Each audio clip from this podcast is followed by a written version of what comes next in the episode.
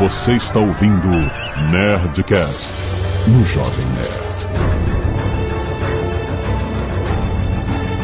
Landa, landa, landa, nerds! Aqui é Alexandre Antônio, Jovem Nerd. História não é spoiler de filme. Hum, Aqui é Felipe, não bata em retirada antes do final do programa. Olha aí, você deu spoiler. Aqui é o JP e é calcanhar na bunda, mano. Que eu dou spoiler vamos explodir tudo hoje. Aqui é o Tucano e não é Dunkirk, é Dunkerque. Não. Olha aí, falou, falou especialista em linguística. Aqui é o Azagal e por motivos comerciais é Dunkirk. A marca global, né? Ok, ponto. Muito bem, nerds! Estamos aqui mais um Nerdcast de História e dessa vez nós vamos falar sobre uma das batalhas mais importantes da Segunda Guerra Mundial, a Batalha de Dunkirk, ou Dunkerque. Mas Dunkirk é mais maneiro. Podia, Só podia só ter de- sido mais só importante. sacanagem, né? eu vou chamar Dunkirk. é a invasão da Europa que não deu certo. né? podia ter dado tudo errado para os aliados a partir desta batalha e nós vamos entender por que logo depois dos e-mails. Canelada.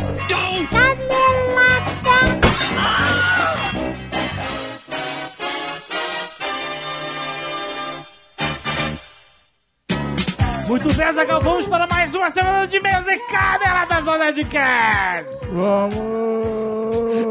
Gente, a gente chegou na Comic Con hoje e viemos gravar. A gente não dormiu ainda. dia longo, dia longo. Mas, Azagal, estamos aqui porque é isso que a gente faz na vida. É isso aí, rapaz. Olha só, hoje nós temos um episódio de história muito maneiro, o episódio de Dunkirk.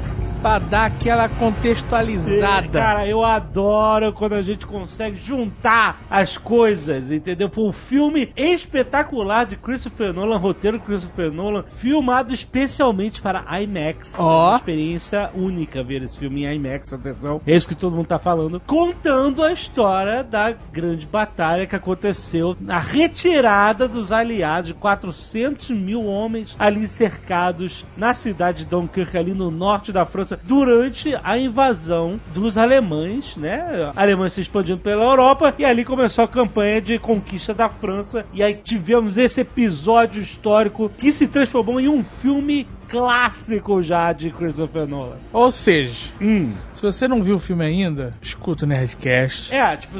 que Dun- vai dar uma, uma visão mais macro Exato. de todos os acontecimentos. Sim, políticos, né? Exato. Em volta da guerra, etc. Se você já viu o filme, escute o Nerdcast. Também vale a pena, exatamente. Justamente por essa visão macro. Mas olha e só. veja o filme. Exato, porque não, não precisa ter medo de, ah, eu vou tomar spoiler do filme. Não tem spoiler de guerra. É, um- é, um fato histórico. Já aconteceu. Mas o Nerdcast, ninguém tinha visto o filme, pra você ter noção, quando gravou o Nerdcast. Porque Então, nós nos baseamos na e a realidade. gente já tá falando do contexto histórico. Então é bom pra você se embasar. O nosso querido Guilherme Camilo falou: adorei ver o Nerdologia sobre Dunkirk, que teve também, porque ajudou ele a dar um, todo um contexto histórico mais interessante. É, ou seja, sua experiência de ver o filme vai ser potencializada. É Hansen. Mas vá ver o filme, estreando agora dia 27 de julho. Um filmão que vale a pena. É daqueles filmes que você tem que ver no cinema. Christopher Nolan, né? Porque, exatamente, o cara sabe o que tá fazendo. Então, não se esqueça do Dunkirk agora dia 27 de julho em todo o Brasil, distribuído em 35mm e IMAX, rapaz. Não há 3D. Não há 3D? não, não. Obrigado, Nolan. Tamo junto. Caraca, caraca! Você tem noção do que é isso, Jovem Nerd? Porra, bateu aquela felicidade. Azaghal, queremos falar agora com os nerds que querem viajar para estudar inglês na Irlanda. É um destino Né? muito procurado. O Guilherme Camilo, citado hoje já pela segunda vez nesse exato. quando abandonou o Jovem Nerd, estava na Irlanda. Exatamente. Nós vamos falar sobre o concurso cultural It's Time to Travel, Azaghal. O quê? Para a Irlanda pelo E-Dublin, Azaghal. Olha Mas só. qual é a parada? Então, o E-Dublin tá com um concurso cultural que vai pagar tudo. Vai, pagar- vai pagar passagem aérea Pra Irlanda. pra Irlanda, Ah, hospedagem, na Irlanda. alimentação Na Irlanda. e o curso de inglês. Na Irlanda! Tudo na Irlanda. Irlanda é cenário de várias locações de Game of Thrones. Exatamente. Fica já essa dica extra. Ah, olha só, aí pra você concorrer, basta você gravar um vídeo de até um minuto apresentando o seu lugar preferido na sua cidade. Que não é Irlanda. Não é, não, não é. Na Ainda! Ainda! tem todos os detalhes do regulamento no link que tem aí embaixo. Cara, você vai ganhar um curso de intercâmbio de inglês na Irlanda. Exato. Com passagem, comida, tudo, hospedagem, tudo pago? Tudo pago. Caraca. Não, sério. Caraca. E ainda, ó, e esse ainda vai ter toda essa experiência filmada pra virar uma websérie lá no canal do eDublin. Você deve virar uma celebridade na Irlanda. É? Um web da Irlanda. Creator! Pra quê? Como é ser creator na Irlanda? Com sotaque irlandês. Sotaque irlandês, cara. Eu vou nem tentar. Mas olha só, quem quiser conhecer o pessoal do eDublin, o Edu e a Mar vão estar em São Paulo no dia 23 de setembro, no evento deles próprios, o eDublin XP. Cara, que fantástico isso. Então, quer saber mais sobre A isso? gente pode participar? A gente pode mandar falando da nossa cidade? A gente não pode, né, cara? Só faltava essa, a gente anuncia a porra do concurso e É. ganha o concurso. Porra, eu eu poderia dar um boost no meu inglês, que eu tô precisando de uma vivência. É isso que eu tô falando. Olha só. Que vão tudo pago? Mas, gente, Caraca, é maravilhoso isso. Dia 23 de setembro, o EWXP vai ter música, dança irlandesa, sorteio, palestra. Acesse aí e-dublin.com.br barra XP para garantir o seu ingresso e participa do concurso cultural. Link aí embaixo no post. Corre lá, nerd! E Azaghal, hoje é a última sexta-feira do mês, o que significa que temos Nerdcast Empreendedor! Ó. Muita gente empreendedora vem falar com a gente da importância que esses anos, esses três anos que a gente faz o Nerdcast Empreendedor, teve nas escolhas que eles fizeram, na educação deles, em como entender, botar o pé no chão e não viver de sonhos, se entender como funciona o negócio dele, entender o seu mercado para começar a empreender, rapaz. E hoje nós vamos falar sobre um aspecto muito importante do empreendedorismo que é o branding. Ó. Criação de marca, rapaz. Branding. Tem coisas que valem pela marca, você sabe. A marca é algo muito, muito importante que vai acompanhar a sua empresa, os seus negócios para sempre, vai, vai ditar como o seu negócio é percebido. A marca e o branding, o brand é marca em inglês, então branding é justamente a forma de você gerenciar a marca. É como você se posiciona, você escolhe esse posicionamento ou você se adapta à percepção das pessoas da sua marca. Então é um papo muito maneiro com o Sandro Magaldi, com o Flávio Augusto. Hoje já está na sua timeline e não se esqueça que o Nerdcast Empreendedor é trazido a você pelo meusucesso.com, a sua escola de insight em negócios que vale muito a pena você conhecer. Olha, se você está pensando, se você já está namorando a ideia de conhecer o conteúdo do meusucesso.com, tá com aquele medo de, ah, eu não sei se eu vou, não sei se vale a pena, ouve o Nerdcast Empreendedor de hoje, porque você vai ter uma excelente notícia. Só digo isso, ouve E corre. e corre!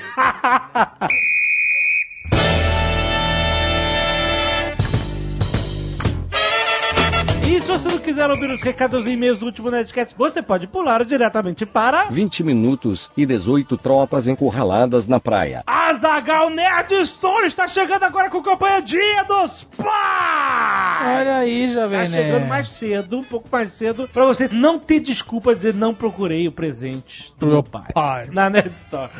do meu pai. Olha só, tem um hot site pra facilitar a vida, pra você procurar presente, que é nerdstore.com.br barra Dia dos Pais. E, adicionando nas Dia compras... dos pais tudo junto? Tudo junto. É. E nas compras acima de 300 reais, você ganha frete grátis para todo o Brasil, rapaz! Tem muita coisa lá. Tem camiseta a partir de R$ 39,90 no Outlet. Tem livros a partir de R$ 19,80. Ok. Tem. Tem livro aí, esse preço aí, compadre. Tá Tem que ir lá ver. certo, tá certo. E ó, todo dia a gente vai ter uma oferta do dia Ó. que é só naquele dia, dia, dia, dia. Ou seja, no, no dia seguinte é outra oferta e aquela já morreu. Então vale a pena você entrar lá todo dia pra você achar os destaques que estão em promoção diariamente na Nerd Store, rapaz! A maior loja nerd do Brasil! E vamos agradecer aos nerds cacete de agulha que doam sangue toda semana aqui e mandam as suas fotos para nós. Luiz Fernando Maihana, Fernando Shiraishi, Danilo Ferreira, Otto Pinto, Daniele Reis, Edna Agda Guimarães e Daniela Martins. Muito obrigado, galera! Temos também a galera do Scalpo Solidário, o Vinícius Souza e a Natália Kubota. A arte dos fãs eu quero agradecer ao Fred Martins, que fez o Azagal de Castriano, Que que nojo. Ficou irado. Ficou maneiro, ficou colar. asqueroso. Que coisa nojenta. Do Nerd Colar de testículos. Isso, referência ao Nerd Player de Sniper Elite 4 recentemente lá no canal, vai ver. E Felipe Leite, que fez um Sr. K assustador. Nossa senhora. Dá Que vontade de medo. botar isso numa moldura e mandar pro. K. de Mandar pro inferno.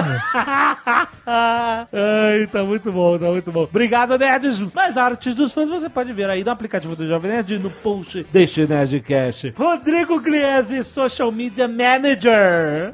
28 anos, Berlim, Alemanha. Ah, como é que é social media ma- manager na Alemanha?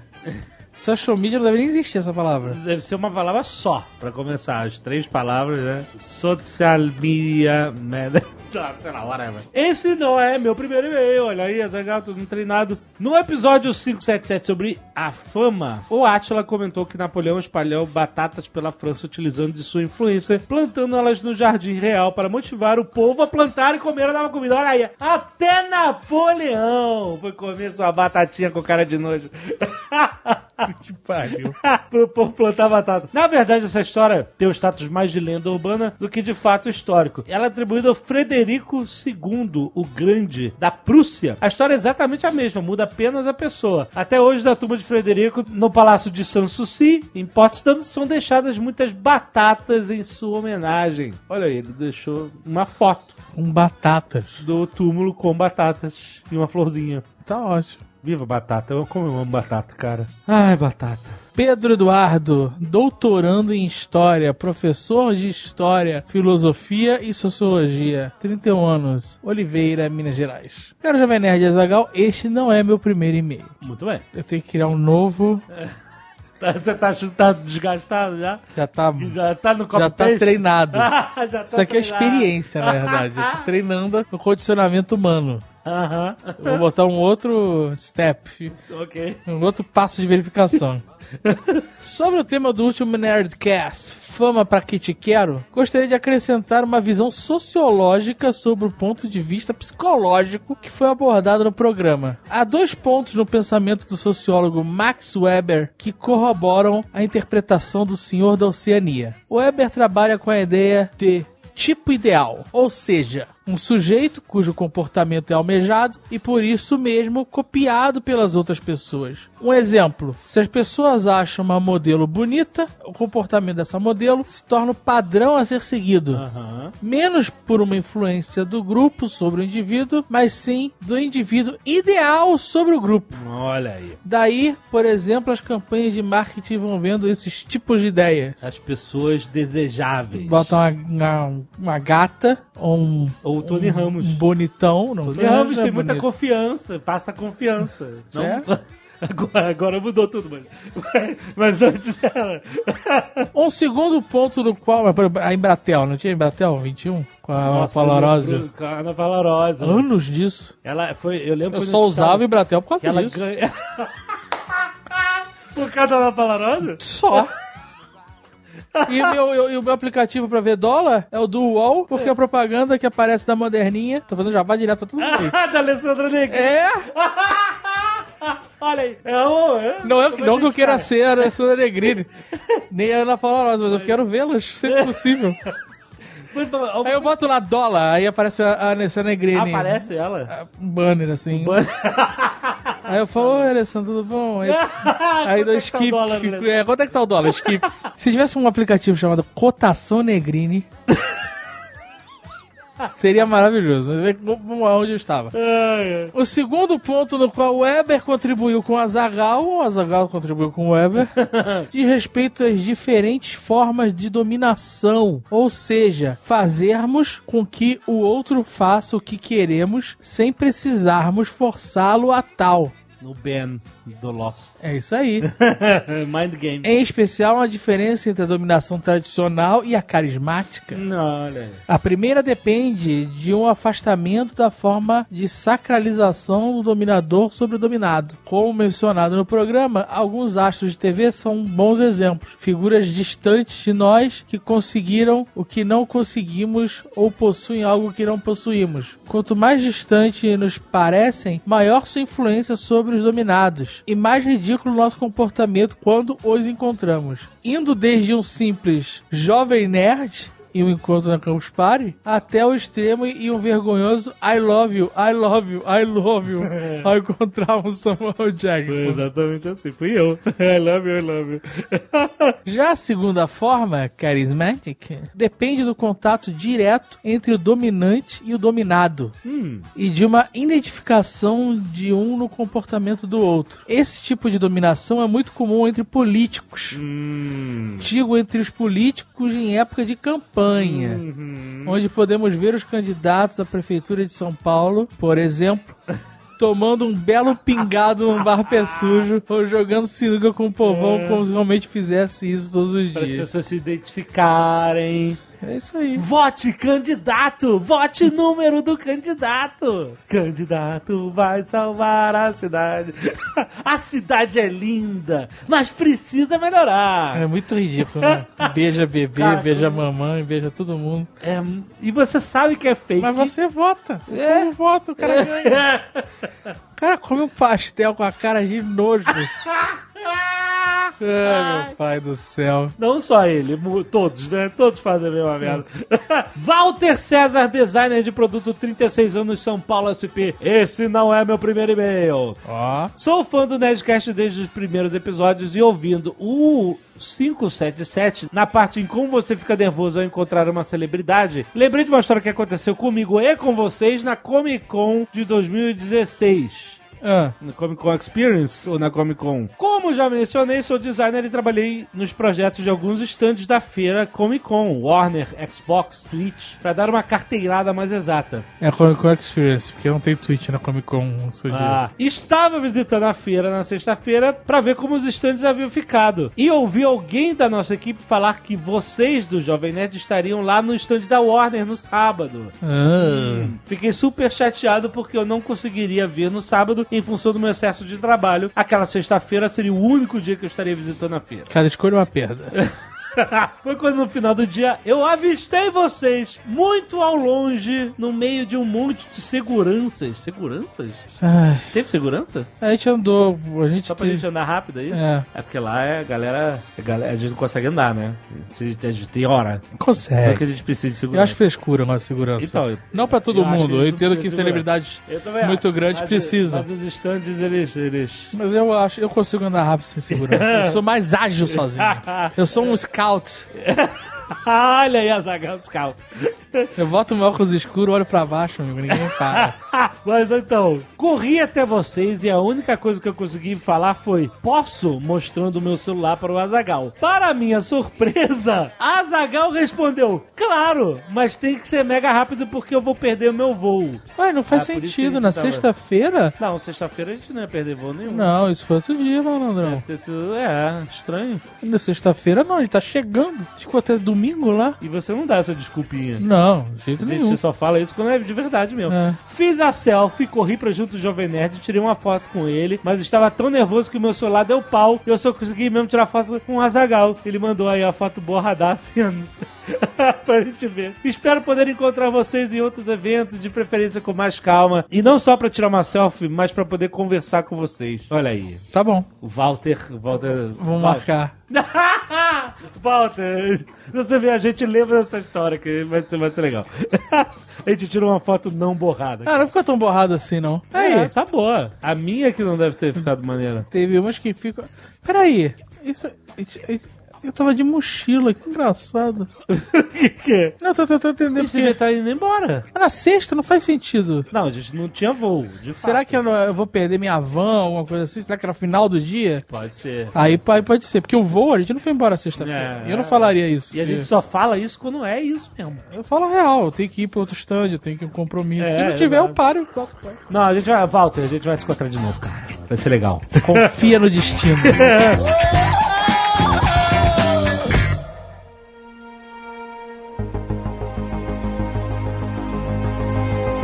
Nós vamos falar sobre a Operação Dynamo, ou Dynamo, Operation Dynamo.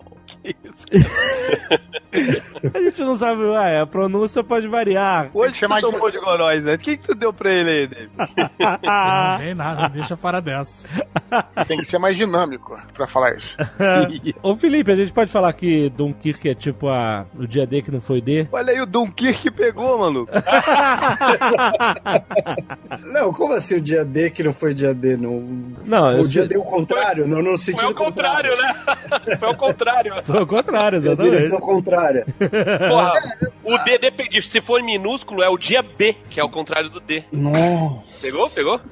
Não, né? Não é, não é o contrário. Pode ser o dia Q. Não, aí é de cabeça pra baixo, não é o Aí, contrário. aí o espelho. Não, olha só, vou... Pode ser o dia lombada a gente deitar o D. Pode ser, sabe o que? Operação Dínamo também. tá bom. Ah, a gente tá falando de uma batalha importante que aconteceu entre maio e junho de 1940, na costa da França, né? Dunkirk. Dunkirk. Como é que é Dunkirk? A gente não falou Dunkirk em francês. Dunkerque. Dunkirk. É, é original, é original. É. E resultou em uma grande evacuação por parte dos aliados. São 400 mil pessoas ali naquela região pra sair fora, compadre. É, aliados aí são franceses e ingleses, basicamente, né? Uhum. Principalmente, assim, né? É a maior evacuação que se tem notícia, não? Em número de gente?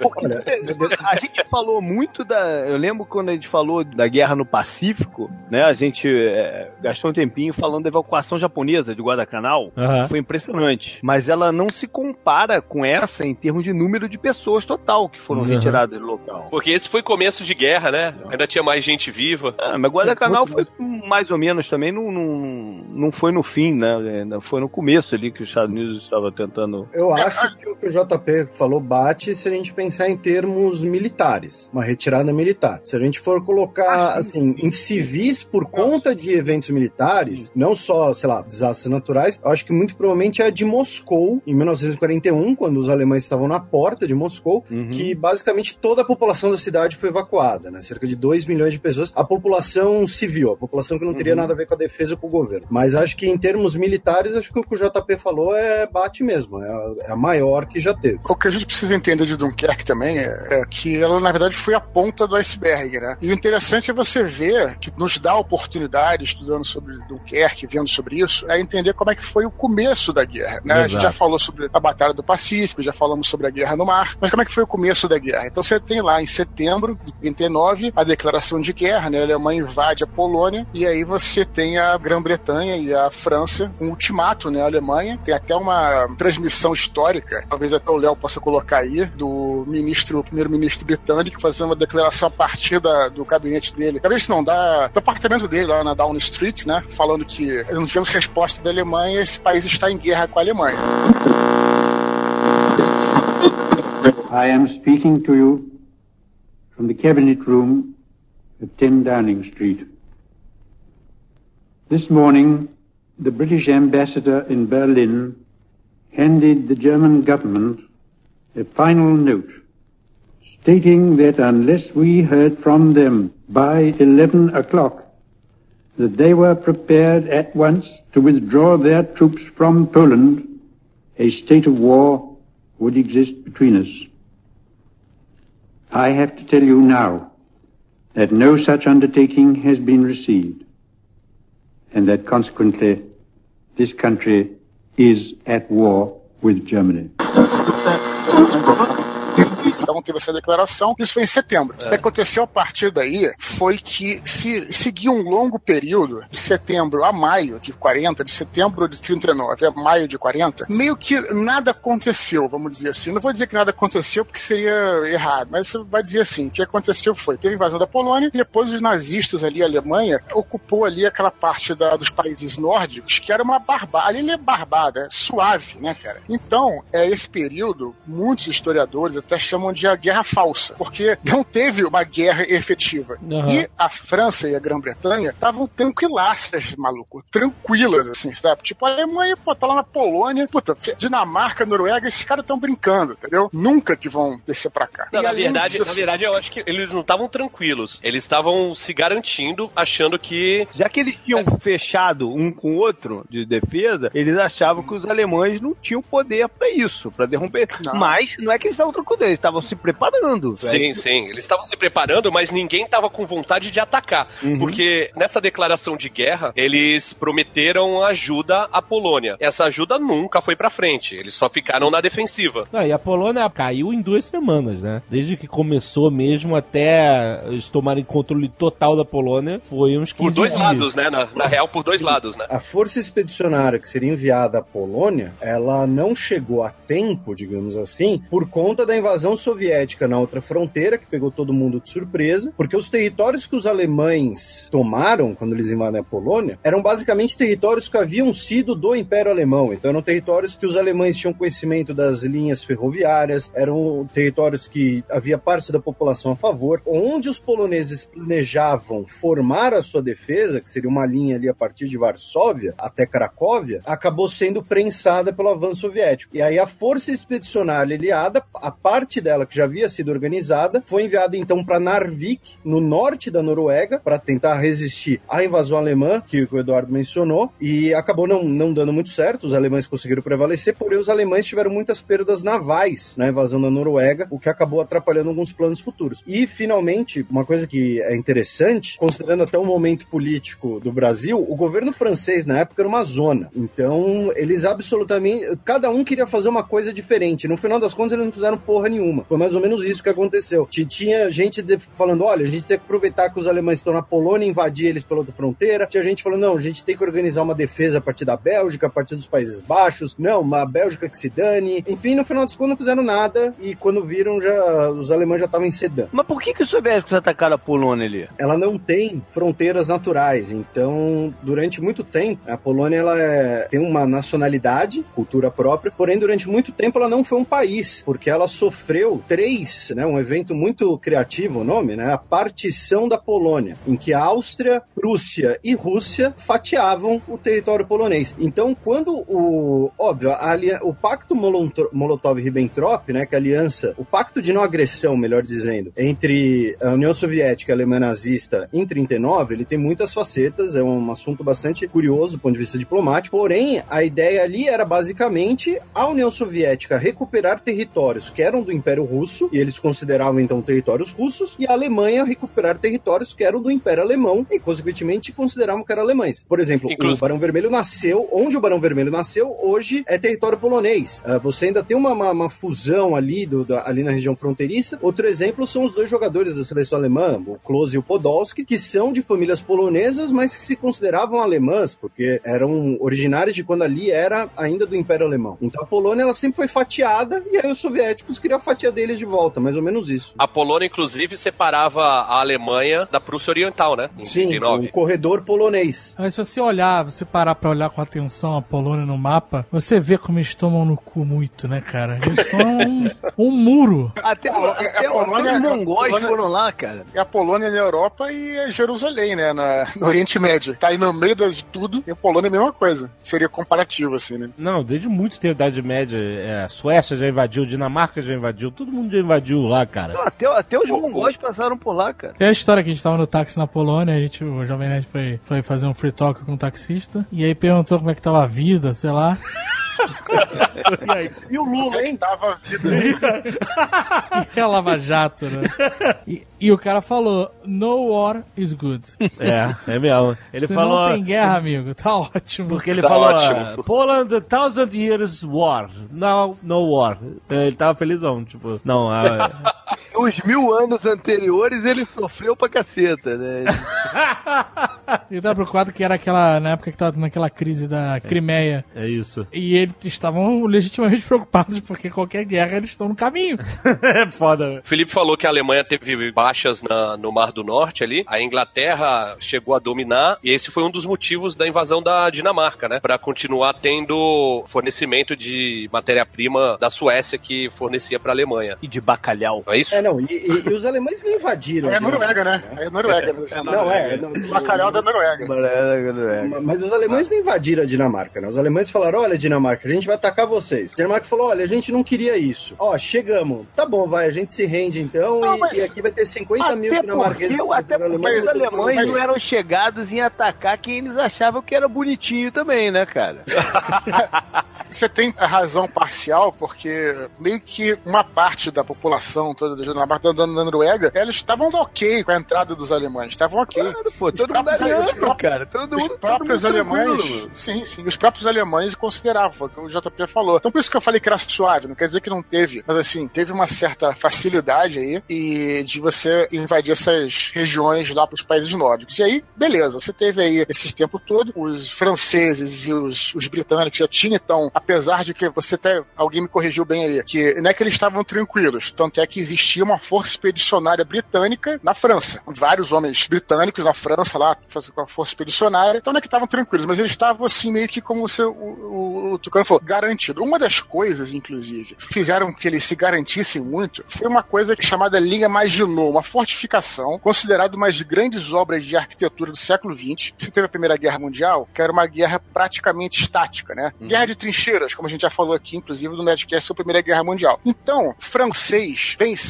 a Primeira Guerra Mundial, né? Os franceses foram vitoriosos, deram um pau na Alemanha e tal. Então, tranquilos, estão pensando assim, já nós mandamos na história. Então, a guerra, a guerra não vai ser uma guerra de velocidade se tiver uma invasão e tal. Então, eles construíram uma fortificação ali na fronteira da França com a Alemanha. Porra, uma coisa assim que, inclusive, você vai ver na internet, Linha imaginou um bunker imenso, cara, com vários canhões. Então, ninguém entra por aqui. E realmente a Linha imaginou um troço impressionante, né? Então, os caras estavam tranquilaços. A Linha imaginou também segue um pouco pela Bélgica, mas as fortificações da Bélgica são bem mais fracas do que se tem na fronteira com a Alemanha. Então, os caras estavam absolutamente tranquilos. Assim, você lê alguns livros sobre esse episódio, vê que os generais estavam, inclusive, quando souberam, né, afinal de contas, ah, finalmente os alemães vêm aí. Porque, tipo, tava aquela briguinha lá nos países nórdicos, tava a Polônia, os alemães vêm aí, vamos dar o pau. Cara, a gente passou 20 anos construindo essa linha mais de novo, vamos pelar os caras agora, entendeu? Vai ser, os caras estavam radiantes por essa parada. Acontece, então, finalmente, o que é interessante estudar sobre a Segunda Guerra Mundial, o que a gente falou no Nerdcast sobre a Guerra do Pacífico, sei se vocês lembram, foi que foi uma guerra de visão. Então você teve lá, por que, que os americanos resistiram? Porque os japoneses apostavam que o futuro da marinha eram os encoraçados. Os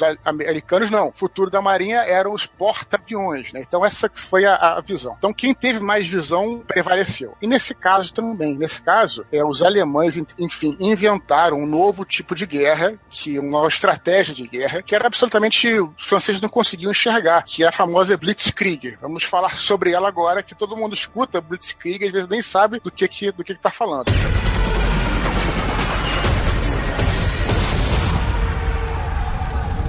Blitzkrieg era é, um Música do Ramones. também, também É, E é também quando você traz um linebacker sem o adversário tá sabendo o que, que vai acontecer e ele, pum, cruza até o quarterback. É também um capítulo do Ozob. Tudo menos a origem do. que, mas que é ligado à música, que o Leonel escreveu por causa da música do Ramones. A Blitzkrieg é, é, é como se fosse, a tradução é tipo guerra relâmpago, né? Você não tem tempo nem de pensar, os caras mas vem com tudo, né? Que é algo que nasceu por causa da invenção do tanque de guerra. O tanque de guerra surgiu no final da Primeira Guerra mais como um tratorzão pra é, acabar Um escudão, com um um arame escudão, né? farpado, um escudão. Mas claro que alguns tinham canhões, mas o, o tanque de guerra da Segunda Guerra Mundial, ele foi criado para avançar rápido sobre o território inimigo, não deixar ninguém nem pensar. E, obviamente, os ataques aéreos. As outras nações tinham tanques de guerra, mas não, não utilizavam da mesma forma, né? Isso, esse que foi o ponto todo, né? Porque a questão é assim, como você bem falou, a Primeira Guerra Mundial, os tanques existiam e eram como você, uma escavadeira, uma coisa assim, que aí vinha aquela coisa blindada e os soldadinhos atrás, né? Pá, pum, pá, pum, pá, pá. Então essa era a ideia do tanque de guerra, e que foi isso. Não, e de- inclusive pra destruir trincheira, né? Uhum. Sim, e arame farpado. Arame farpado. Mas não tinha muita mobilidade, que eu digo. né? Eles não eram tão rápidos, eram como se fossem elefantes, colocar É. assim, né? Eles remodelam a CDA do tanque de guerra, o Guderian, que é um oficial alemão. Ele treina durante 20 anos com os novos tanques e tal, e aposta nos tanques como uma arma de mobilidade, quer dizer, tanques rápidos que possam cruzar a fronteira e invadir entrar direto. Mas antes dos tanques, vinham os bombardeiros, né? Que não são esses bombardeiros B, não sei o que, esses imensos, eram aqueles caça-bombardeiros rápidos, né? Que suca. Eles vinham rapidamente, saíam, e aí deixava tudo bombardeado e vinham os tanques varados, meu irmão. Tudo atravessava, que era a guerra estática da Primeira Guerra Mundial, que os caras estavam pensando, os franceses, esses caras vão vir, vão demorar, infantaria e tal, se tornando uma guerra de movimento, cara. O que era campo de batalha hoje, amanhã, já não é porra nenhuma. A velocidade era tão grande de mobilidade deles, né, de avanço, que uma das grandes preocupações era de a infantaria ficar muito longe dos tanques e ficarem com os flancos desprotegidos. Por isso, Uhum. às vezes, eles tinham que parar pra se re- reagrupar, porque senão, se deixasse, os tanques iam lá pra frente. E a Polônia serviu como. O, o- o Dudu falou de treino, mas a Polônia serviu como treino de verdade, né, pra parada. É, e, e é por isso que duas semanas os caras varreram a Polônia, né? É, isso é uma, inclusive, uma das coisas que os historiadores discutem, né? Porque se aconteceu isso, a Blitzkrieg já tinha sido usada na Polônia. Então, como é que os franceses também não se ligaram? Aí vai essa discussão histórica. Talvez o Felipe possa até dar a opinião dele aí melhor do que nós. Não, não, não, não, Assim, não, não é o que que- o que histórica, que- É muito simples, mas- é soberba, cara. Pois é, isso é, mas é, A é o julgamento que tá fazendo. com que o- fato, eu concordo. É o ser humano, bicho. Cara. Ele ganhou a última. Ele, pô, ele gastou os tubos pra fazer aquele aparato de defesa, cara. Ele era infunerável. Exatamente, é isso aí. Tem essa discussão, os caras estavam radiantes, achando que iam parar os caras linha imaginou. Obviamente, os alemães, em vez de entrar pela Alemanha, eles decidiram entrar pela Bélgica, né? Então eles invadiram a Holanda, depois invadiram a Bélgica. Teve resistência na Bélgica, não foi uma coisa tão simples quanto as pessoas pensam. Poucos dias a Bélgica estava, obviamente, dentro dessa situação. Tomaram o rei Leopoldo, né, que era o, o rei da Bélgica, ele capitulou, acabou capitulando. Não, não foi, ó, ah, optamos invadir pelos Países Baixos. Isso, na verdade, foi uma estratégia maior de. Pra de contornar a linha. Exatamente, de fazer uma, uma pinça, né? Sim, sim, sim, exatamente. Sim, e eles pegaram parte da Bélgica, né? Mas o, o rei Leopoldo, ele tava junto com as tropas do outro lado, segurando a barra quando começa o assunto mesmo, né? A, a batalha de Isso, isso, isso. É, O plano de invasão dos alemães, que foi organizado pelo general Manstein, que era uma adaptação do plano da Primeira Guerra Mundial, chamava inclusive golpe de foice. Isso. Era você va- vai em linha reta até a costa ali entre França e Reino Unido e depois vira à esquerda e vai até Paris, né? Um golpe de foice de cima para baixo. Mas o- E aí o- contorna a linha Maginot, que o Edu falou tanto, mas é que a gente ainda vai chegar nisso, mas Ah, só dando ah. O exército alemão se dividiu. Uma parte foi para a Holanda, realmente, né? Foram os paraquedistas caindo na Holanda, o- a força aérea bombardeando. Inclusive, depois da Holanda já ter se rendido, eles continuaram bombardeando, porque também tinha uma parte que estava desguarnecida, porque os franceses acharam que nenhuma divisão de tanques ia conseguir passar pelo meio das florestas, né? De Ardennes. Da Arden- das Ardenas, né? Uhum. É, em português, Ardenas. E aí diz que o- quando os alemães que estavam na Holanda começaram a descer em direção à Bélgica, os franceses mandaram todas as melhores tropas deles para barrar essa ofensiva, deixaram desguarnecida essa parte e diz que o, o Hitler, quando soube que deu certo a estratégia, falou a frase: Eu poderia chorar de alegria nesse momento. Era exatamente o que ele queria. Aliás, que foi um, um teatro de operações que depois até teve mais tarde, depois a, a volta, né? Que foi em Bastogne, que até tem no nosso seriado lá, o- o Band of Brothers, né? Que também é nas Ardenas. Mesma coisa. Que foi, inclusive, ali, sem querer falar de lá, porque aí vai confundir todo mundo. Mas ele também foi um, um lugar escolhido para ser a ofensiva final do Hitler. Lá quando a Alemanha tava fudida, porque ali, poxa, era uma região que ia ser difícil de ser defendida, tinha pouca gente ali e tudo mais, enfim. Mas eu não vou entrar nesse assunto. Então, como vocês falaram aí, né? Atravessaram então, contornaram até a Bélgica e pararam então nessa cidade que o Felipe falou no início, que era Sedan, né? Que já é a cidade da fronteira com a França, né? Quando você vai vendo isso aconteceu, eu não lembro aqui do tempo, mas acho que foi menos de 10 dias, assim, uma coisa assim bem rápida. E quando você vai lendo, tipo, sobre isso, sobre a guerra e tal, e você vai vendo como é que rapidamente essa coisa de. né, da coisa que você falou até pode ser usada até empresarialmente, essa coisa, como é que os franceses foram é, aquela soberba no começo, né? Ah, não, vamos vencer e tudo mais. Então, mas sabe quando você vai caindo a carinha assim, vai ficar. a- a- o sorriso vai fechando, sabe? Tipo, porque, cara, a cada dia eles vão se aproximando mais, cara. Eles não tinham mais o que fazer. Então começaram a realmente recuar até que, a partir de Sedan aí, eles já começaram a Mas, entrar na mas França. quando, quando os ingleses entraram na parada deu, com um contingente grande, eles tiveram algumas vitórias, né? Eles chegaram à frente, tanto é que o que a gente vai falar depois do recuo, mas eles chegaram a avançar por dentro do território e montar essa nova linha de defesa, junto com o exército francês e com o restante do exército belga. Né? Mas isso também porque o, a Alemanha não quis continuar Não, isso a é invasão. coisa, isso Ficou é outra esperando. Não, não, não. Isso vai ter de novo. Eles ficaram esperando os franceses e, o- e os ingleses adentrarem o território belga e eles ficaram ali na, na fronteira. Mesmo porque o território ali de Flandres, que é o norte da Bélgica, né, é um território bem pantanoso. Então eles ficaram estacionados lá e ficaram esperando os franceses e ingleses invadirem, a, a- atravessarem a Bélgica. Tanto é que o Hitler só autorizou o ataque da força, o Göring eh, entrar com a força aérea depois que eles já estavam em território belga. E aí bombardearam a retaguarda deles. Fazia tudo, fazia parte da estratégia.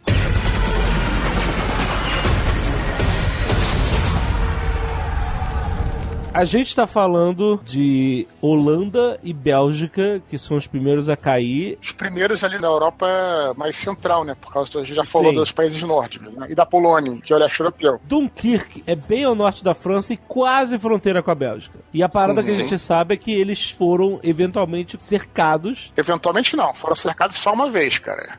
Tá bom, Não é. eu tô usando a palavra, o, o prego errado da palavra. Eles foram, depois de algum tempo, cercados. E Dunkirk foi a última. Foi assim, aquele. Era a aldeia dos gauleses do, cercados pelos Boa- romanos. Boa era o porto, era, era- Basicamente. era o porto, né? Era o porto Sim. por onde o, boa parte do exército inglês entrou e se, eventualmente sairia, né? Por, naquela região. Mas o rei da Bélgica, o rei Leopoldo. Então, É, ele, ele tentou fazia se- parte da linha de defesa que eles fizeram um pouco mais à frente, que, era meio que um arco, assim, em torno da região inteira, pegando a parte da Bélgica. Era o resto da Bélgica, ele estava lá presente com o resto das tropas. Eles dividiram os setores, né? O exército inglês ficou numa parte, o francês no outro e o belga na- na- naquele território. Eles lutaram quanto eles puderam, mas uma coisa interessante sobre o rei Leopoldo é que depois que eles viram a Bélgica viu que não ia conseguir né, segurar a ofensiva, o que aconteceu foi que, cara, o rei tinha duas possibilidades, né? Ou ele eh, fugia, instaurava um governo no exílio, mas ele decidiu ficar com o povo dele lá, e, enfim, ficar lá, porque também se saísse, poderiam instaurar um, um governo fantoche. Aconteceu que ele foi, na verdade, depois ele capitulou, então, ele acabou sendo preso e tudo mais. Só que o que, que é interessante para se falar sobre isso é que a França, aí também é outra discussão histórica, Felipe, espero que me corrija, posso estar falando, cometendo alguma injustiça e tal, mas a literatura que eu li sobre isso, falava-se muito sobre que, ao capitular, isso foi usado como, ele foi usado como bode expiatório da coisa, né? Porque, ah, pô, estão chegando na França, a culpa é do rei Leopoldo, que era aliado e não, não segurou as pontas, entendeu? Se rendeu antes do tempo, tudo. Na realidade, isso foi a culpa do- da Blitzkrieg, que era muito rápida, cara. Os caras não conseguiam segurar eles, então eles estavam chegando na França. É, mas, foi mas, durante mas, muito é tempo. fato que quando ele capitulou, bateu desespero. Não, Né? isso sim, mas aí. ah, Exato. Tem um caminho pra pegar eles por trás, né? Eles iam travar o bolsão de resistência por todos os lados e aniquilar todo mundo, né? Na época, né, o, o rei Leopoldo, assim como muitos integrantes de famílias reais, eles eram suspeitos com diferentes graus de comprovação de não serem muito avessos ao nazismo, digamos assim. Então, óbvio que ele não ia, ele não aceitou a invasão do seu país, ele comandou as suas tropas, porém ele era visto às vezes como um simpatizante do nazismo. Então, ele capitular entre aspas, antes do que o previsto, como o Eduardo falou, pela velocidade, mas tinha gente que via isso como uma, uma fraqueza ali por ser monarca, né? Um caso muito conhecido foi do rei Eduardo VI, antecessor do rei George durante a Segunda Guerra Mundial, o que renuncia para poder casar com uma americana divorciada, e ele era, em boas palavras, ele era nazista, né? E então, o rei, sob o rei Leopoldo, ainda por cima recaía a suspeita de que ele não, ele não fazia tanta questão assim. O primeiro-ministro belga foi vocal a, a- a condenar a ação do rei Leopoldo quando ele se rendeu. O parlamento belga não queria isso. Mas era pra impedir também, né? Ser massacrado. Quem que vai segurar os caras vindo com tudo de Panzer, cara? Nunca é uma explicação só, né? É o conjunto da obra, né? Tem uma fortificação no, no norte da Bélgica que era considerada também o ponto mais inexpugnável da Bélgica. E foi tomado pelos alemães muito rápido, assim. Tem É, não, até a fortaleza de, de Eben Emael, né? Que o, e os caras tomaram por cima, porque ela era um Sim. penhasco, então eles jogaram paraquedistas em planadores em cima da fortaleza. E tomaram ela por cima e aí ali já era. Tem um vídeo que mostra o soldado alemão em cima de uma das torres, botando uma bomba e explodindo a torre. Quando eles viram que aquilo tinha caído, eles falaram: Caraca, velho, eles são invencíveis, não tem como. É melhor a gente se. Se pirulitar, rapaz. Não, e no, e no meio dessa porradaria toda, o Chamberlain, que era primeiro-ministro da. Aham. Ainda não era o Churchill, isso é importante, né? Ele, ele renunciou. É, ele renuncia. Que aí vem o Churchill, quando ele é nomeado, ele olha a situação e fala: Isso daqui é guerra perdida. E a oposição tava esculaçando porque desde o começo ele queria negociar com o Hitler, né? Todo mundo vendo o cara crescer e eles não faziam nada. Eu já fiz isso no Nerdcast e eu me vejo obrigado a fazer novamente em defender a memória de Neville Chamberlain, porque ele é um injustiçado. Porque, de fato, ele fez a política de apaziguamento com o Hitler, ele cedeu a Áustria, dividiu a Tchecoslováquia e todos os cacetes. Só que ele fez isso por quê? Porque o Reino Unido, depois da Primeira Guerra Mundial, comprou aquela ideia de que a mãe de todas as guerras não vai ter mais guerra, e as Forças Armadas Britânicas estavam numa situação bastante deplorável. E ao mesmo tempo que ele apaziguava o Hitler, reinstituiu o serviço militar obrigatório, modernizou a Força Aérea Britânica, é no governo dele que rola o desenvolvimento do Spitfire, expandiu a Marinha Britânica. Então, assim, ele na verdade ele ganhou tempo. Ele sabia o que ia rolar, sabia que os britânicos não tinham como fazer. Então, eu me vejo obrigado a defender a memória do senhor Neville Chamberlain, porque o senhor o Winston Churchill, que veio depois, se aproveitou da situação por questões partidárias. O Churchill, que Aham. comandou o maior desastre militar da história britânica, que foi Galípoli na Primeira Guerra Mundial. Então, os senhores estão sendo levianos. Mas o que pesa contra o Chamberlain é que todas as peças de ficção, cara, ela sempre sacaneia. O cara sempre é o usuário da parada. Não, ele é sempre um bundão. filme, Ele é sempre um bundão. livros. É porque o que se tem é o seguinte: o cara declarou guerra à Alemanha, quando a batata esquentou, saiu fora. Essa que é o que as pessoas pensam, entendeu? Pra completar o discurso de que a Operação Dínamo tinha sido um sucesso e, e tratado como heróis e tal, não sei o quê. E o Churchill falou assim: não, velho, nenhuma guerra é vencida fugindo da guerra, Com velho. recuo, com recuo, retirado, né? Não, não, mas o Exatamente. recuo, É o, é o, é o tipo do discurso com o também, né? Mas peraí, peraí. Já vem com o Churchill. É, é. Não é com ele. Parada. Exatamente. Não, é, o que ele pensa imediatamente é o seguinte, assim, como alguém falou aí, a guerra tá perdida e precisamos dos soldados na pátria. Não tem a frase do Churchill pro Chamberlain que ele falou que você teve a escolha entre a desonra e a guerra, e você escolheu desonra e você vai ter guerra. Aí já é política, né? Aí já, aí já é um discurso político. Mas tá, é, sacaneando o cara. Eu acho que a melhor definição pro que o, o Felipe falou é se você fizer um paralelo com o futebol. O Chamberlain foi o técnico que montou direitinho o time, pensou bem o time, trouxe as peças, né, pro elenco, mas perdeu de 1 a 0. O Churchill pegou já aquela estrutura montada, só trocou o ponta direita e botou um cara novo, deu uma injeção de moral na galera e ganharam o jogo seguinte, né? Não, não. E o Churchill, ele, arrumou, ele arrumou um puta patrocinador chamado Estados Unidos. Então, tem mas aí, aí, aí é mérito, né? Aí é mérito, é mérito de você diplomaticamente fazer. Eu tô vendo aqui, o Churchill entrou em 10 de maio como primeiro-ministro, 10 de Não. maio de 1940, era exatamente o dia do ataque, não é isso? Mas, Tucano, não foi ele que montou o plano de guerra, cara. É isso que eu quis dizer. Não, eu sei, eu tô- não, eu sei, é eu, tô- eu- eu achei que ele tinha renunciado mais pra frente, mas eu tô vendo aqui, ele renunciou, não foi nem por causa disso, foi por causa da retirada dos aliados da Noruega, Sim, por causa de Narvik. e não dessa ofensiva no- na França, né? É, e, e começa a ofensiva na França e o Churchill entra bem em cima disso. Então, mas Agora quem perdeu na França não foi o Churchill, foi o plano do Chamberlain, se você colocar em perspectiva. Ah, sim, sim, sim. Não, mas mais ou menos, que, assim, óbvio, é que hoje, né, com né, aquele ditado, ser engenheiro de obra pronta é fácil pra gente. Mas a grande cagada geral ali, se a gente Deixa eu, rapidão, no- Felipe, deixa, deixa eu só falar um, um comentário antes. Isso aqui é Não. internet. É. Isso, aqui, isso aqui é internet. Nós estamos aqui pra criticar os outros. Normalmente sem conhecimento de causa. Normalmente sem Exatamente. conhecimento. Não vem com essa de querer poupar o seu amigo. Não, não, ah, meu- amigo, meu brother. Eu e o É, Chamberlain, a gente jogava Porque vamos criticá-lo de qualquer forma. Não, não, não. Mas o que eu ia colocar é que é o seguinte, é que óbvio, o plano alemão acabou dando mais certo do que eles mesmos imaginavam. Eh, Foi um plano revolucionário, existem todos os méritos militares da coisa. Só que uma tecla que eu já mencionei, mas tem que ser, acho que um pouco mais batida, porque ela influencia muito nesse momento também, que era a zona, a completa falta de comando, falta de estrutura dos franceses. Os Sim. franceses, eles, além de estarem no seu próprio território, a França tinha na época o que era o maior exército permanente do mundo. né? Os Estados Unidos não, não tinham exército, não tem exército permanente, de certo modo, né? Quer dizer, hoje tem, né? mas na época tinha muito pequeno. Os franceses tinham bons equipamentos, até, inclusive, desenvolvidos nativamente. Eles usavam doutrinas antiquadas, que foi o que o Eduardo falou. Politicamente, era um governo completamente dividido, então você tinha que eh, distribuir cargos por questões partidárias e não por questões do pensando na guerra, no conflito. Nossa, Você mudou um- tanto isso, né?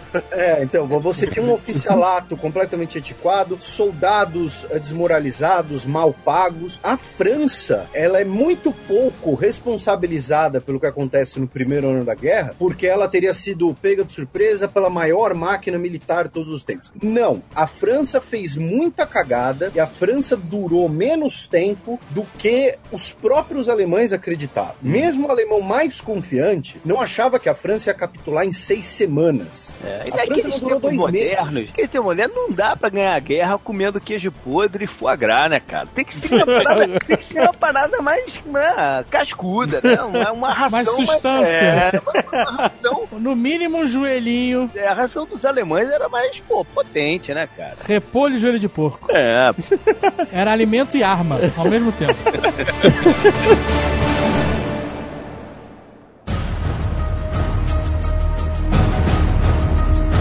Bom, isso tudo resume essa ofensiva alemã na França, essa foice, né? Se resume a, a esse grande cerco a Dunkirk, onde a galera recuou ali pra ficar 400 mil pelego lá sentado e... 400 mil pelego, caralho. Caralho, O- professor no Reino Unido os caras são herói de guerra, os Jovem Nerd eles são pelego. Não, o que que é puta? Nem sei o que é pelego, eu tô falando isso só de... Pelego é puxar saco de patrão. É? É, pelego é sindicalista traidor. Pelego é um pesinato. Ah, é? 400 mil 400 mil. pelegos. mas, mas eu não foi sabia. bem assim, né, cara? Ai, ai. Eles foram recuando das várias regiões até chegar ali. É, mas pra, pra- pra embarcar, né? Exatamente. Sim, porque não tinha pra onde O nego foi recuar. recuando até ali. Porque o norte da França já tava tomado também. A Alemanha, que além dos tanques, a força aérea alemã também era muito superior e esmagadora nessa época também, então, em relação à, à francesa. Então, é, Não, é bombardeio. O sensacional, eu vi o número de soldados de cada lado. Tinha 800 mil soldados alemães e 400 mil soldados franceses e ingleses. Isso porque os alemães foram ficando no caminho, né? Eles iam dominando Holanda tal, não sei o que, e iam ficando pelo caminho. É muito desproporcional. Mas e Não aí? só isso, né? né? É, Assim, o número já é um negócio maluco, né? Dois pra um, mas é, a- os alemães tinham cadeia de suprimento, né? Sim, totalmente. Não, e, e também outra coisa que também vale a pena falar, que eram muito mais bem treinados também. É o moral dos soldados franceses, e tinha muita gente já, veteranos já, e, e soldados mal treinados, isso também contou bastante. Se é pra fazer analogia com o futebol, que tá todo mundo fazendo aí, os franceses e ingleses passaram oito meses de férias ali nas trincheiras, né? Enquanto os alemães já estavam em guerra. Tá, cadê o futebol? Porra, é jogador que tá fora de ritmo, cara. Ah, Não, mas você não falou merda. isso. Exato. Bom, mas aí então o que aconteceu é que ocorreu uma evacuação em massa dessa galera toda, nem todo mundo, porque morreu muita gente, né? Todo mundo saiu fora. É isso. E aí eu pergunto: os alemães deixaram essa galera toda, esse contingente gigantesco, simplesmente sair? Antes da gente entrar nessas nas teorias, É. só pra fechar aqui a- as cifras, né? Porque, o, né, como o David falou, além de 400 mil pelegos, Não fui eu que falei, não. Não, não, o Dave né, lembrou, o Dave lembrou a intensidade do número e o Alexandre chamou os heróis britânicos de pelego.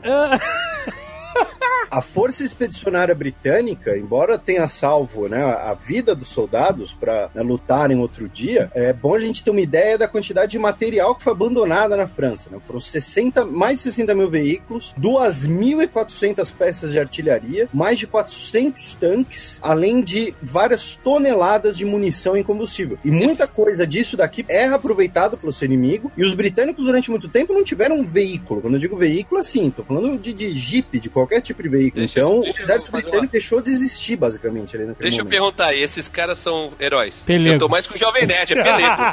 Ah, Coitado dos caras, o cara não tem culpa. Lógico que tem. Lógico que não, porra. Tu vai dois pra um, cara. 400 Vai pra... lá e faz melhor, então. É, porra. É, Não tive essa sorte.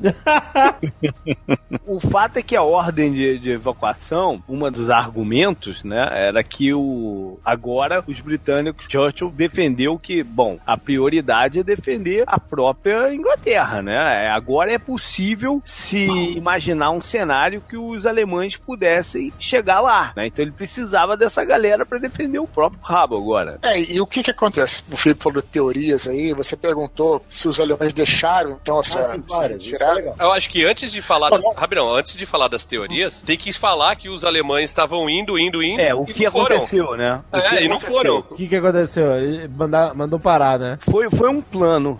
Né, é, desenvolvido por alguns generais que o Hitler é, autorizou, batendo de frente até com o interesse, o, o desejo de outras figuras fortes, como o Göring, né, que não queria que parasse a parada, queria que continuasse. O Göring era um deles. Não foi uma decisão unânime. Não, não, né, não, não. Goring não. alta cúpula. Goring Não, ele é O Rommel, não, Rommel. Guderian, não, não, Guderian, Guderian. Você confundiu. Guderian, Guderian e Rommel. Guderian que era dos tanques. Guderian É, mas o dos tanques. Göring, o Göring também Eles queria continuar bombardeando. Ele, ele Não, teve não, Não, mas o Goring continuou bombardeando. Sim, sim. Você poderia seguir com os tanques até Dunkerque e aniquilar toda a força expedicionária britânica, inclusive o que tinha sobrado ali do, exército francês, seria aniquilado se os tanques chegassem até lá. Não pararam no meio do caminho, não chegaram até lá. É, o ataque foi basicamente feito pela Luftwaffe, Força Aérea Alemã, que bombardeou então as posições é, da força expedicionária e, do- e dos franceses. Aí vamos lá, o que, que várias coisas que se dizem. Alguns falam que o Hitler, primeiro que ele estava com medo de seguir por aquele território, porque os tanques, precisar de mais tanques, iriam vir através da Bélgica, poderiam ficar atolados ali, né? Então ele tinha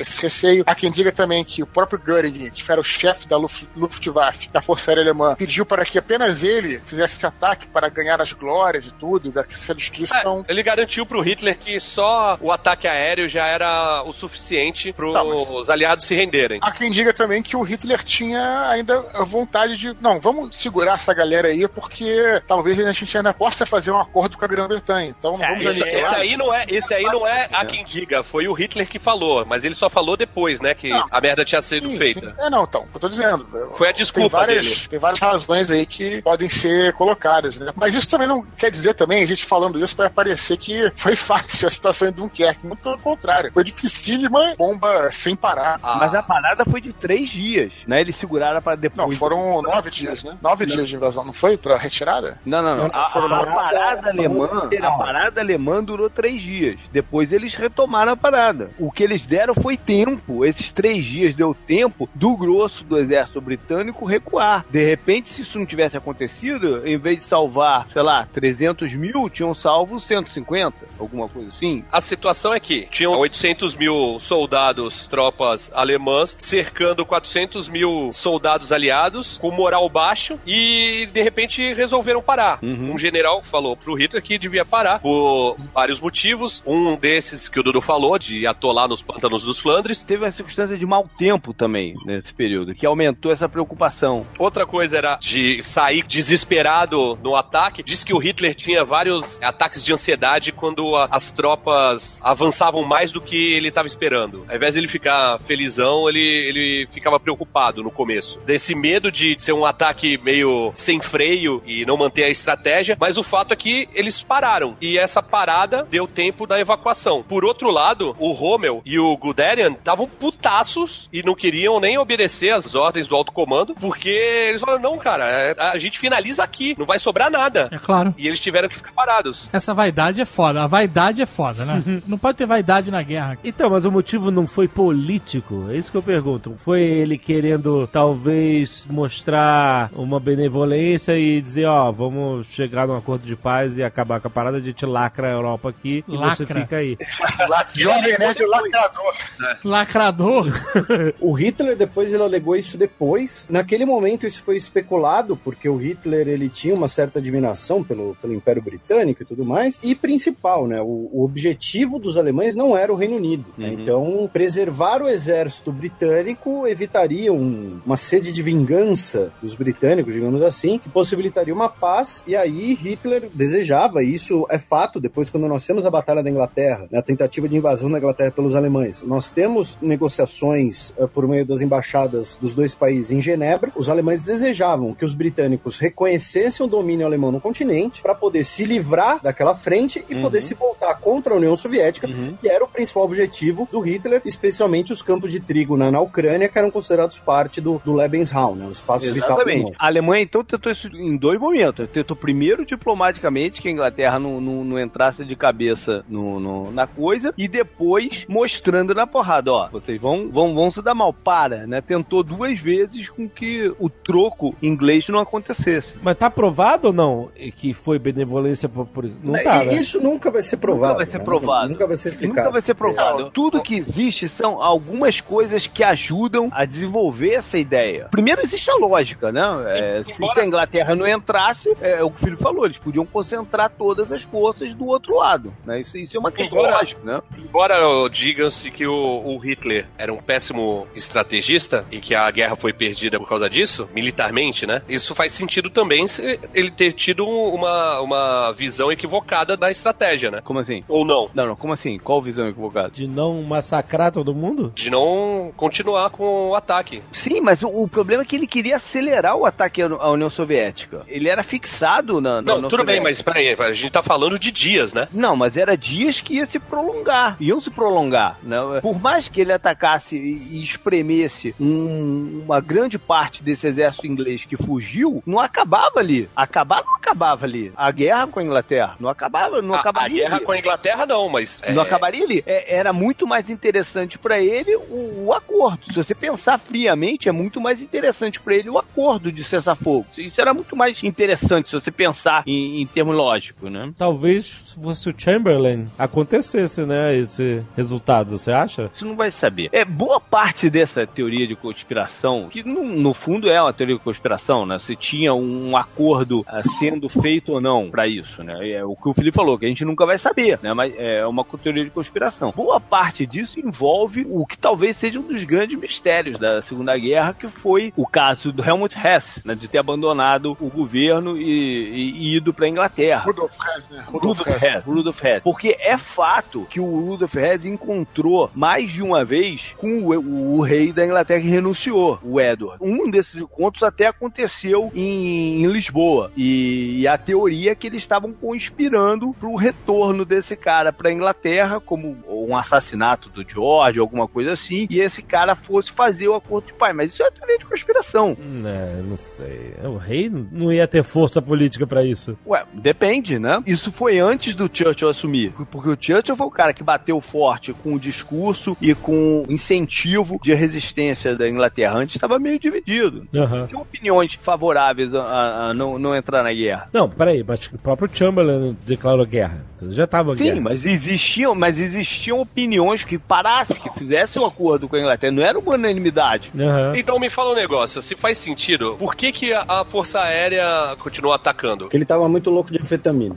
Deve ser, né? Deve ser. Ele, ele era cachorro Não faz sentido, não faz sentido Ele você tinha, parar o, os... Goring, o Goring tinha a própria agenda, né? Ele tinha a própria agenda dele, de certa forma. E, ou então o Hitler falou, vai, continua você aí, mas não é o suficiente pra A gente matar está especulando aqui. De repente eles achavam também que a própria. Talvez achassem que a própria Força Aérea desse conta mesmo do Sim, recado. eu, acho, Talvez, talvez. eu, acho, que- eu acho que foi mais por aí. Porque É, senão eu- não faz sentido você chegar e falar assim: ó, eu vou deixar eles. Eu vou parar os tanques aqui, vou deixar eles fugirem. Mas você continua bombardeando. Não faz muito sentido isso, né? Mas então, o que, que eu tô falando? Ah, de é uma agenda- teoria de conspiração a, a outra parte, né? Inclusive porque os, os navios foram bombardeados, né? Não eram todos navios de guerra. Tinha muito navio voluntário, barco, pesqueiro, tinha de tudo, né? É, acho que a a gente já chega nisso, mas uma coisa que o Eduardo lembrou que é muito boa, que é o seguinte, o Goering, assim como diversos outros elementos do comando nazista, ele tinha sua própria agenda. E no caso, era mostrar que a Luftwaffe eh, deveria receber os maiores incentivos, o maior apoio do governo, por ela ser eh, mais fiel ao partido nazista, né? O Goering, ele é um dos membros fundadores do partido nazista, ele é um dos seus primeiros líderes, e o exército, especialmente o alto comando aristocrático do exército, embora num primeiro momento eles apoiem a ascensão de Hitler, progressivamente eles ficam, passam a se voltar contra Hitler, porque Hitler via aqueles oficiais aristocráticos prussianos como uma reminiscência da Alemanha adotada na Primeira Guerra Mundial. Tanto que ao final da a partir de 43, quando o caldo desanda, o Hitler vai substituir a, a competência por fanatismo e lealdade, né? Você vai ter uma progressiva substituição do exército por pessoal da SS, mesmo que não tivesse nenhum pouca capacidade técnica militar. Então, a agenda do Goering era mostrar que a Luftwaffe era a mais leal, e aí entra a coisa dele ter pedido, né, a Hitler o privilégio de destruir as forças britânicas, porque a Luftwaffe seria suficiente, seria uma prova de lealdade, e aí uma questão de agenda política, porque significava mais dinheiro na pasta dele, mais dinheiro na mão dele, que ele usava para comprar e contrabandear as obras de arte saqueadas por toda a Europa para sua coleção pessoal, ou então sua coleção pessoal ali de vinhos, que também aparece em Band of Brothers. Esse argumento não vai de encontro, não vai de encontro não, não vai na contramão do argumento da negociação com a Não, porque são cabeças diferentes. O que o Goering desejava não necessariamente era o que o Hitler desejava, que não era o que o, o von Hunstedt desejava, que não era o que o Rommel desejava, que não era Não, o que então, o peraí, peraí, Goering rapidão. desejava, por aí Tu- vai. tu- tudo bem, mas olha só. Você tá falando que o Göring pediu para que a, a Força Aérea continuasse bombardeando para receber os louros. O Dudu já Sim. tinha falado isso, você falou também. O Hitler autorizou. E isso faz a gente entender que ele acreditou que apenas o ataque aéreo seria capaz de fazer o- o- os aliados capitularem, correto? Ou não? Talvez. Ou ele falou assim: eu vou deixar esse cara se fuder, bombardeando aqui, e depois vou falar que eu parei os tanques pra. Não faz muito sentido, sabe? Isso fica mais teoria da conspiração do que a própria teoria da conspiração, ao meu entender.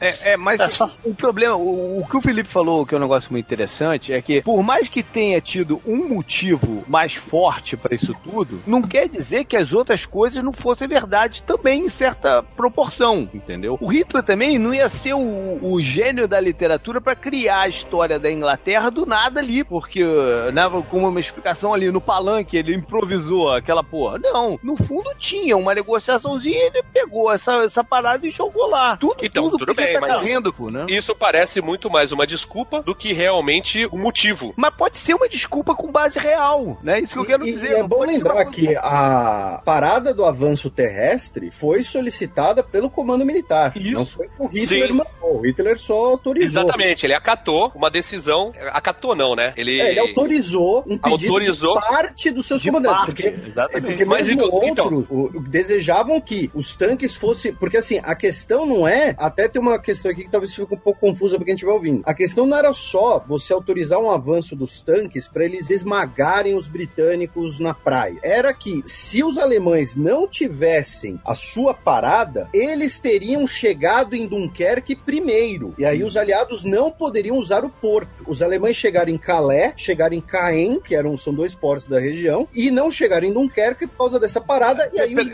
britânicos só, só, só uma parada, se eu não me engano, o porto estava destruído. Eles não usaram Parte o porto. dele. pra- Não, a usaram parte, pa- parte assim, do porto só, né? Usaram, porque assim, o porto grande estava destruído, mas a parte menor dele estava funcionando, tanto que usavam o porto principalmente para embarcar os soldados nos navios pequenos civis, que a gente vai comentar da Operação Dínamo, que levavam eles para os transportes e para por destroyers grandes. Uhum, uhum. Os caras não entravam no, no barquinho pequeno e atravessavam o canal da Mancha. Isso foi É. uma exceção. Teve casos assim, mas foi uma exceção. É, é. É, o principal era levar eles pros navios grandes. O que não diminui o, o esforço do, Ah, não. Não, né, do- da galera civil. Essa decisão foi tomada pelo alto comando, porém tinham comandantes de divisões que eram contra, que era o caso do Rommel, que tava com a divisão fantasma lá e tava louco pra desobedecer, que, aliás, ele não era um cara muito bem visto pelo alto comando, ele era um, um comandante de divisão relativamente novo, porque ele, ah, na época da invasão da Polônia, ele cuidava da segurança pessoal do Hitler, e ele pediu uma divisão, e inclusive a divisão fantasma tem esse nome porque o alto comando não sabia onde tava, né? Porque volta e meia eles iam, avançavam mais do que tinham que avançar, e apareciam do nada atacando, e depois sumiam de volta. E aí por isso que chamavam ele de divisão fantasma. Então ele também não, às vezes, não acatava as ordens do alto comando. Já que você falou do Rommel, eu só queria abrir um curto parênteses aqui. A gente tá falando do Göring, né? Então, Her Hermann Göring, que era então chefe supremo, assim, da Luftwaffe, que é a Força Aérea Alemã. Esse personagem, ele merece um Nerdcast só sobre ele. Eu vou só falar rapidamente, que é interessante que ele é o, vamos dizer assim, agora o Jovem Nerd é uma loucura. Ele é o arquétipo do herói falido. Ah, muito tempo que eu não falo isso, hein, Jovem Nerd. É, ele foi piloto da Primeira Guerra, né? Ele foi herói, é um Herói herói, de guerra. é, é, de guerra na época dos caças da Primeira Guerra Mundial, né? Aquela Isso. coisa, estilo Barão Vermelho, aquela coisa assim e tal. Tinha toda uma mítica em volta dele. Era um cara, porra, sabe, perfeito, assim, um, né? O, Atlético, e aí, né? E depois ele Atlético e tal, é. E aí ele, ele é ferido, então, né? Ele é ferido, é ferido na Primeira Guerra Mundial e tem que tomar morfina, né? E, e aí ele fica adicto, né? Fica viciado na substância, acaba Olha, aí, que ele... um problema, um problema tão atual, né? Um problema tão atual que a gente está vivendo aqui com o entendimento do malefício dos opioides contra os remédios vindo da cannabis, né? Já, já- já tinha essa parada aí. Não, e aí ele, ele vira um, meio que um junkie, assim, né? Ele começa a se tornar um viciado em tudo. Viciado em dinheiro, viciado em remédio. Dinheiro? Fudeu. Não, é. Quem não é, né? É, Ele era, ele era conhecido como o maior corrupto da Alemanha. Então o próprio Hitler sabia que ele era corrupto. Ele, ele inclusive, já falou que, é, aqui, Por inclusive, isso- né, por isso que eu tenho- ele eu chegava tenho- ao ponto de aceitar dinheiro de judeu pra mandar os judeus pra outro lugar, pelo É. dinheiro dos judeus. Mandar pra onde? Mandar pra outro lugar, pra cova? Olha só, há muito tempo que eu não mando uma dessa, hein? Mas eu tinha um tio que, quando bebia, só bebia. Ele não fazia mais nada, porque ele dizia: dois vícios não se misturam. Aí. Não botou Não só pra comia isso, para- absolutamente nada, só bebia. E aí, finalmente, ele, ele foi, afinal, sobreviveu até o final da guerra, foi preso, né? Ele se entregou, foi julgado pelo Tribunal de Nuremberg no final da guerra. Tem uma imagem clássica dele quando botaram é, a imagem dos judeus, né, no campo de concentração, aqueles corpos mortos, colocaram de cabeça para baixo, erraram, colocaram de cabeça para baixo. O cara começou a rir no tribunal daquilo, bizarra, a parada macabra. Ele acabou sendo condenado à forca e ele queria ser fuzilado, porque é o oficial, é militar, tem que ser fuzilado. Forca é como se fosse uma, né, uma, uma, uma desonra. E aí não, vai ser forca mesmo. E aí ele acabou, ele mesmo se matando dentro da cela com a cápsula de sa- cianureto que dizem que ele escondeu lá e aí acabou se matando e enfim, foi, esse foi o filme enfim, de, de Hermann Göring. né? Então, Pior que a pra, morte. é um personagem, personagem Pior- interessante da história. Pior que a morte é o gosto. Meu Deus.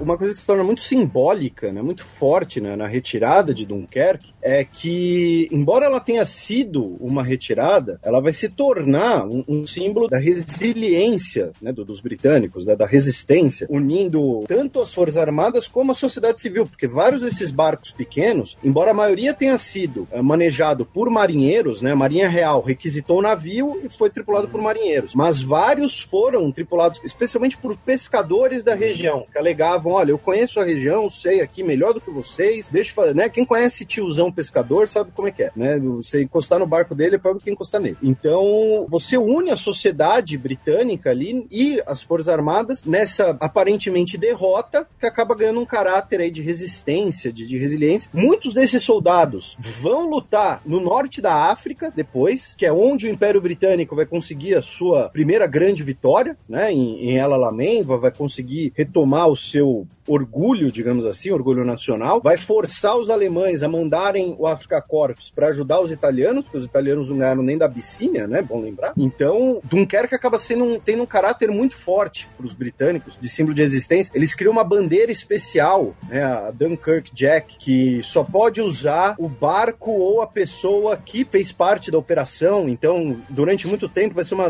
uma coisa extremamente prestigiada, sabe? Assim, o barco ter a, a Dunkirk Jack. Então, isso acaba se muito importante. E aí, no o discurso do Churchill, que ele vai falar uh, no dia 4 de junho de 1940, que ele vai falar o que o, o Tucano citou, né? Que não podemos encarar, guerras não são vencidas por retiradas. Mas esse é o mesmo discurso que se torna muito famoso, até por conta, né, da música do Iron Maiden depois, é o discurso do We Shall Fight on the Beaches, né? Uh, se eles vierem, nós vamos até o fim, nós vamos lutar na França, nós vamos lutar nos mares e nos oceanos, nós vamos lutar com uma confiança crescente, uma força crescente no ar, nós vamos defender nossa ilha, não importam os custos. Nós vamos lutar nas praias, vamos lutar nos lugares de desembarque, vamos lutar nos campos e nas ruas, vamos lutar nas colinas. Nós nunca vamos nos render. Não que eu acredite nisso por um momento, mas se essa ilha, ou a maior parte dela, forem subjugadas e esfomeada, então nosso império, além do mar, armado e guardado pela frota britânica, vai continuar a luta até o apoio do novo mundo. Então, Dunkirk, né, acaba servindo de um símbolo para os britânicos continuarem a sua resistência na guerra e quatro anos depois vai ser do Reino Unido que nós teremos o desembarque na Normandia, né, justamente por conta da não rendição britânica, além, claro, né, da guerra no, no fronte oriental. Neville nunca faria um discurso desse. Não, jamais. A história dele era uma merda. Coisa- e outra coisa, o time perdeu de 1 a 0 com um homem a menos, mas deu a chance de, no jogo de volta se classificar, cara.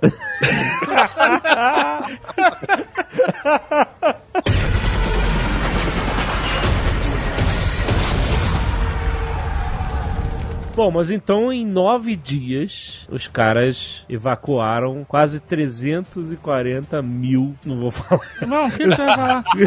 não, não. Nossa, não. beleza. 340 mil aliados. torto. É, Só não manda- e rolou só não essa, manda- rolou um esforço absurdo, não só navios militares, mas civis e tal, todo mundo. A que- parada que chama atenção é justamente os navios civis, né? Sim, é quem, quem tinha barco ia lá ajudar os caras, entendeu? Tirar. E- Os navios civis eles eram usados principalmente pra levar a galera da praia pras embarcações militares que eram maiores. Aham. Sinistro, cara. Pensa nisso. Não, não, é a É, loucura. não, e, e rolando lá, a. Luftwaffe bombardeando. Tom Hardy. Não, tô é, é, é, ali- E, o- e os franceses depois reclamaram que poderiam ter feito mais e tirado mais franceses de lá também. né? Eles deixaram uns 40 mil pra se render lá. A galera que não conseguiu embarcar se rendeu. Não é nada que, ó, meu francês Deus, já nunca fizemos isso antes, né? Aí- Era tipo um ensaio. não, então, 10 dias depois, os alemães estavam em Paris. Isso. É, foi muito rápido. Eles não levaram aqueles 40 mil pra já fazer um ensaio de como seria. e eles tinham que gastar o tempo fazendo bandeiras brancas. pois é. De novo advogando pro diabo, que é meio que minha função aqui, teve o- os heróis franceses de Lille, né? Que é uma cidadezinha ali perto, perto da fronteira com a Bélgica, que cerca de 40 mil franceses nessa cidade resistiram contra o avanço de mais de 100 mil alemães por três dias, ganhando tempo para outras tropas francesas poderem chegar nas praias. Então também, te- vai, 99% dos franceses não deu certo, mas teve aquele 1% que cumpriu. Que aí, mereceram, aí mereceram um bravo. Tem a... Tem a resistência francesa, que lutou durante toda a guerra, durante toda a ocupação contra os alemães, cara. É, que foi um décimo dos colaboracionistas, né? Teve muito mais francês colaborando com os nazistas do que resistindo. Olha, tudo mas eu vou te dizer, Paris se livrou de ser bombardeado, que foi, sabe, foi providencial, né? Paris. Isso, foi Ah, providencial. cara. Todo mundo que se foda. Não, eu acho que. Ah, gente, Paris tem que permanecer. Já pensou Paris toda bombardeada, toda destruída, cara? Sabe como seria? Ah, não, mas seria igual a Londres. Londres aconteceu isso. É, eu sei. Tem Berlim Não, mas- também. É, Paris foi poupada. sabe? Berlim Aí os é caras uma- pegaram as bombas que iam todas pra Paris e começaram a jogar em Londres. Não, mas Pois isso é. foi de propósito, né? Porque era pra Paris ser um troféu. Era pra É. Paris ficar intacta pra servir de troféu. E outra coisa que foi de propósito, com requintes assim de, de crueldade, a assinatura da rendição do exército francês. Ah, Vocês vocês conhecem essa história? Não, como é Do que é? Trem? Porque sim, assim, sim, o, o no trem, exército sim. alemão- então, a rendição no mesmo trem da Primeira Guerra Mundial, né? Foi... o exército alemão se rendeu na Primeira Guerra Mundial a bordo de um trem, um daqueles trens luxuosos para generais e tal, perto da fronteira das Ardenas. E o trem estava no Museu dos Inválidos do exército francês. Hitler mandou tirar aquele vagão do museu, botou no mesmíssimo lugar e os franceses tiveram que ir lá para assinar a rendição. Então, assim, tinha um, o revanchismo era acima de, de Total, nove números. claro. Não, não. Inclusive, tem vídeo disso, do Hitler assinando essa parada. Se alguém encontrar na internet, tem que... É, dá um pulinho, né? Dá um É, ele pulinho, dá uma né? Ele dançadinha. dá uma dançadinha? É, Nunca a vi isso. Caraca, que Ele loucura. bate a Caraca. luva assim na mão de, de felicidade, É. entendeu? Ligou Todo- pra Eva Brown, falou hoje radiante, né? tem. É, Tá radiante, né? Hoje tem. Hoje tem. Hoje tem enema. É isso que ele falou pra ela, no máximo.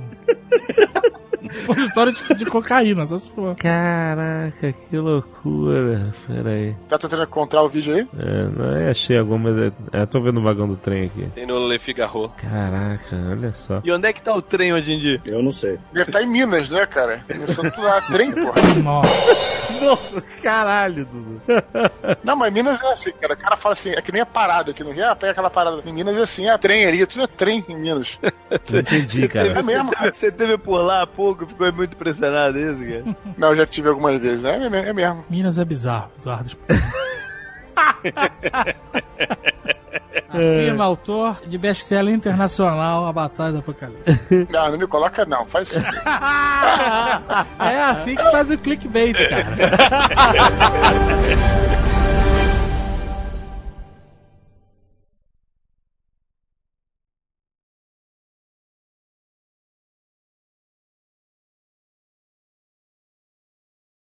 E a música contradiz a outra do Iron Maiden, que é Run to the Hill. Olha, eu acho Meu melhor ficar com a piada do JP. Foi muito triste isso agora, gente. Você canta melhor essa música bêbado, Jovem Nerd. O meu canto é só uma marcação. Uma marcação de dor. Este Nerdcast foi editado por Radiofobia, podcast e multimídia.